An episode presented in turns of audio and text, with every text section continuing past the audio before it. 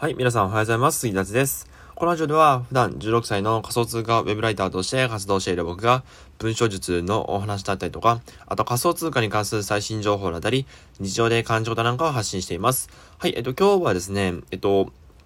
以前、えっと、このラジオでですね、ブログのお問い合わせフォームからお問い合わせが来ましたよっていう放送をしたんですが、その放送をしてですね、えっと、僕がその質問をね、えー、回答して、えっと、またメッセージをいただきましたので、えっと、今回はですね、そのメッセージの内容、まあ、今回も質問形式だったんで、えっと、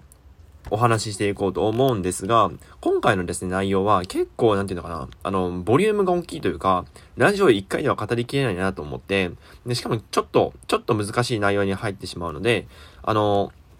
ま、何回かに分けてね、えっ、ー、と、やっていこうと思います。えっ、ー、と、それではメッセージを読み上げましょう。えっ、ー、と、まあ、差出人は、伏せましょう。はい。えー、題名は、えー、期待できる仮想通貨についてです。えー、メッセージ本文、こんにちは。先日メールさせていただいたものです。えー、まあまあ名前とか伏せましょうか。ね、ポッドキャストでの回答ありがとうございましたと。うん、僕もね、えっ、ー、と、楽しかったです。ありがとうございます。え、質問というか杉達さんの意見をお聞きしたいです。ウクライナが仮想通貨を合法化する法案に署名しました。と。で、ウクライナは CBDC の基盤にステラを採用しています。そのため、ステラがベースの P ネットワークへの関心が深いそうなんですが、えー、ビットコインやイーサリアムが大グループをしている現状、現在から、これから、えー、ピネット、ピネットワークの、えー、未来はあるのでしょうか？僕は1年ほど前から暗号資産である、えーと、これなんて読むの？これ。えー、パイネットワークか。パイネットワークの無料マイニングをしています。もし、えー、パイネットワークに興味を持たれたらご回答よろしくお願いします。というメッセージですね。まあ、あの、パッとね、聞いて、まあ、意味がわかる人あんまりいないと思うんですけど、僕もね、これ意味わからなかったんですけど、まあ、えっと、調べていくうちにね、まあまあ、そういうことかっていうね、えっ、ー、と、まあ、詳細みたいなのが分かってきましたので、えっ、ー、と、それをね、今回はシェアしようと思います。で、今回1回でですね、この質問に答えるというのはなかなかきついので、そもそも途中で出てきた、えっ、ー、と、ウクライナが仮想通貨を合法化する法案に署名しましたと。で、え、ウクライナは CBDC の基盤にステラを採用していますっていう、このまず CBDC っていうのが一体何なのかっていうのがまず皆さんの疑問だと思うんですよね。うん。で、えっと、今回はですね、えっ、と、まあ、このメッセージ本文もそうなんですが、えっ、と、一番はこの CBDC のところに、えっ、と、焦点を当てて、今回はお話ししていこうと思います。はい。えっ、と、なんかあの、僕、普段仮想通貨ウェブライターとして活動していますが、やっと仮想通貨らしい話をするという、まあ、なかなかね、あの、場違いな感じなんですが、あの、今回はね、CBDC について語っていこうと思います。で、えっ、と、じゃあまず CBDC って一体何なのかっていうと、正式名称は中央銀行デジタル通貨っていうのを、えっ、ー、と、英語版を略したものですね。CBDC です。うん。あの、似てるものにね、えっと、USDT、USDC もあるんですが、まあ、それは全然また違うもので、えっと、こちらはですね、えっと、まあ、中央銀行、日本でいう日銀が、えー、発行しているデジタル通貨っていうことですね。うん。CBDT とか CBDC は、えっと、CBDC じゃない、えっと、USDT と USDC は企業が発行しているものなので、また違うものですね。うん。で、えっと、じゃあ CBDC って具体的にどういうものかとか、えっ、と、どういう仕組みなのかっていうのをですね、解説していきますと、えっ、と、CBDC っていうのはですね、先ほど、先ほども言った通り、中央銀行デジタル通貨の略でございます。で、えっ、と、例えばですね、えっ、と、デジタル元とかって皆さん聞いたことありますかね？あの、中国が、えっ、と、デジタル化その元って普通紙幣ですよね。その紙幣があるんですけど、まあ、日本でいう万冊とか五千冊とかそんなもんです。で、えっと、その、えー、五千冊とかが、えー、まあ、その中国でね、元っていう通貨でその五千冊みたいなものがあるんですが、それがですね、全部デジタル化されたっていうのが、えっ、ー、と、CBDC になります。仮想通貨とはまた違うんですよね。そう。法定通貨、まあ、だからどっちかというとステーブルコインに近いかな。ステーブルコインっていうのは、えっ、ー、と、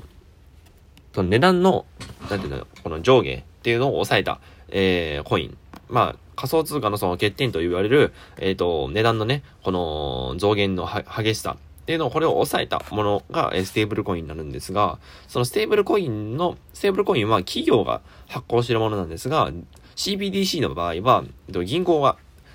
国営の銀行が直接発行してるってことですね。うん。で具体的に言うと、えっ、ー、と、デジタルドルとか、デジタル元とか、デジタル円とかが当たります。で、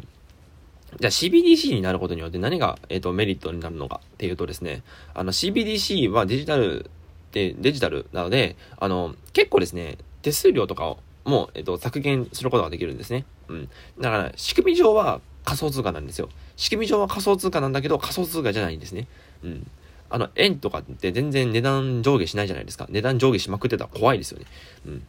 でも、CBD、CBDC は、えっ、ー、と、その、日本円をデジタル化したみたいなもんなんで、えっ、と、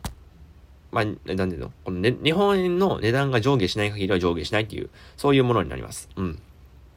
で、えっ、と、他にもですね、えっと、例を挙げるとすると、これからですね、多分、えっと、デジタル通貨、えー、CBDC の、えっと、CBDC がね、これから主流になってくると思われるんですが、えっと、じゃあなんでね、なんで、これ CBDC が出てきてるのかってことなんですよ。これがね、一番大事だと思います。うん、この部分が一番大事だと思うので、えっと、結構力強く話しますね。で、えっと、そもそもですね、えっと、今の世界、今の世界は、えー、基本的にまあ現金で、えー、まあクレジットカードもね、えー、まあ現金で引き落としみたいなものですから、まあ、まあ、めっちゃ詰めたら銀行、銀行じゃない。詰めたら現金払いなんですよね。うん。すべての根幹は銀行ば、銀行じゃない、また言った。あの、すべての根幹は現金払いなんですね、今は。うん。なんですけど、皆さんご存知の通り、ビットコインとかイーサリアム、えー、バイナンス、えー、BLB ですね、えー、とかが、えー、かなり出てきているので、あの、その影響でですね、えっと、おそらく、あの、これからの支払い通貨っていうのは、ビットコインとかイーサリアム、あ、イーサリアム間違い、イーサですね。あの、イーサリアムっていうのはプラットフォームの名前なんで、イーサですね。で、えっ、と、他には BNB とか、まあ、そのあたりの、えー、仮想通貨が支払いの主流になってくるんじゃないか。主にビットコインですね。ビットコインが支払いの主流になってくるんじゃないかって言われてるんですよ。うん。で、ここで問題になってくるのが、あの、その仮想通貨を、えっ、と、支払い方法の基盤として設定することによって、誰が一番不利益を被るのかっていうと、一般市民じゃないですよね。一般市民じゃなくて、誰と思います？これ政府なんですよ。一番は政府。なんでかっていうと、あの、基本的に国の力っていうのは、通貨によって決まる、通貨のその量によって決まるんですね。まあ、流通量って言ったらいいんでしょうか。えっと、例えば、まあ、アメリカってね、結構な力を持ってますけど、アメリカの、えっと、法定通貨といえばドルですよね。ドルって結構世界中で使われてるじゃないですか。うん。だから、あんなにアメリカで力持ってるんですよ。中国だって、元っていう通貨はね、まあ、元っていう通貨は中国自体でしか使われないものですが、中国自体が人口が多いから支配力が強いっていうことになるんですよ。うん。13億人ですから、まあ、えー、地球の5分の1ぐらいは中国人なのかな？だかそれぐらいを牛耳ってるわけなんで、まあ、めちゃめちゃ強いですよね。うん。なので、国の強さっていうのは、通貨によって、通貨の流通量によって決まるんですよ。うん。だから円とかは、日本でしか流通してないので、でも、日本はね、え、ー、と、結構人口が多い方なので、えー、その国の力が強くなるっていう話なんですが、あの、仮想通貨になることによって何が問題か。この法定通貨ですね。ドルとかの、あの、出番が少なくなってくるんですよ。これで一番問題なのが、あの、国の力が衰えてくることなんですよ。ドルの、ドルが使われなくなったアメリカも衰えてくるし、えー、中国とかね、え元が使われなくなったら中国の力が落ちてくるわけですよね。うん。ね、中国のその元とかは、あの、基本的には、えっ、と、あんまり信用できない通貨と言われているので、なおさらですよ。なおさら仮想通貨にコミットする人が、えー、絶対増えてくると。じゃあ、これはさすがに政府としてもいかん。ってことで、えー、この CBDC っていうね、えっ、ー、と、新しい、まあ、ものっていうのを開発しました。で、これにすることによって、仮想通貨みたいなんだけど、実は仮想通貨じゃない。うん。ステーブルコインの国営版みたいな、そういう通貨を発行することによって、仮想通貨に対抗するための電子通貨ですね、を、あの、発行して、えっ、ー、と、仮想通貨に対抗しようと。で、えっ、と、実際にですね、中国では、えー、デジタル元が、えっ、と、結構主流になっていて、まあ、これからね、その CBDC の主流も、えっ、と、元になってくるんじゃないかって言われているのが、えっ、と、今の現状でございます。はい。まあ、ここの、このあたりがですね、えっと、CBDC の謎についてなんですが、えっ、と、今回は、まあ、もうそろそろ10分なんで、えっと、これぐらいにしようと思います。今回お伝えしたかったのは、CBDC っていうのは、中央銀行デジタル通貨。つまり、その、今までの国家のその法定通貨がデジタル化したもの。じゃあなんでわざわざこれをするのかというと、仮想通貨に対抗するためっていう話でございました。はい。えっとね、えっと、今回のこのお問い合わせ内容は、まあ結構大きかったので、今回 CBDC だけに焦点を当てて、えっ、と、お伝えしておきました。えっ、と、まあこれからね、結構注目になってくるであろう CBDC なので、あの、皆さんね、えっと、ニュースとか日々ニュースとか見て、情報収集とかしていってください。それでは、えー、今日も一日頑張っていきましょう。バイバーイ。